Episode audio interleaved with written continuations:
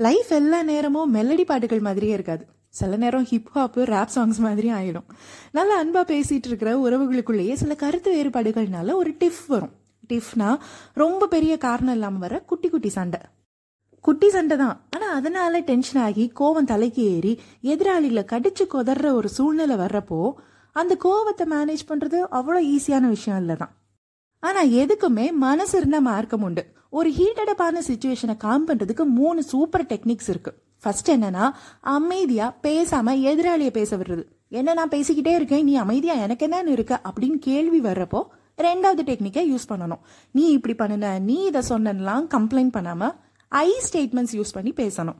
நான் இதை யோசிச்சேன் இது என்னோட பாயிண்ட் ஆஃப் வியூ இது எனக்கு ஹர்ட் ஆச்சு அப்படின்னு விரல அந்த பக்கமாக நீட்டாம நம்ம பக்கமாக நீட்டி நம்மளை பத்தி பேசணும். இந்த டெக்னிக்கும் வேலை செய்யலைன்னா மூணாவது technique give them some time நீங்களும் ஒரு டைம் அவுட் எடுத்துக்கோங்க. Because time heals anything and everything so இந்த நாள் உங்களுக்கு யார் கூடயும் எந்த டிஃப்பும் வராமல் சமாதானமாக போகட்டும். நாளைக்கு சந்திப்போம்.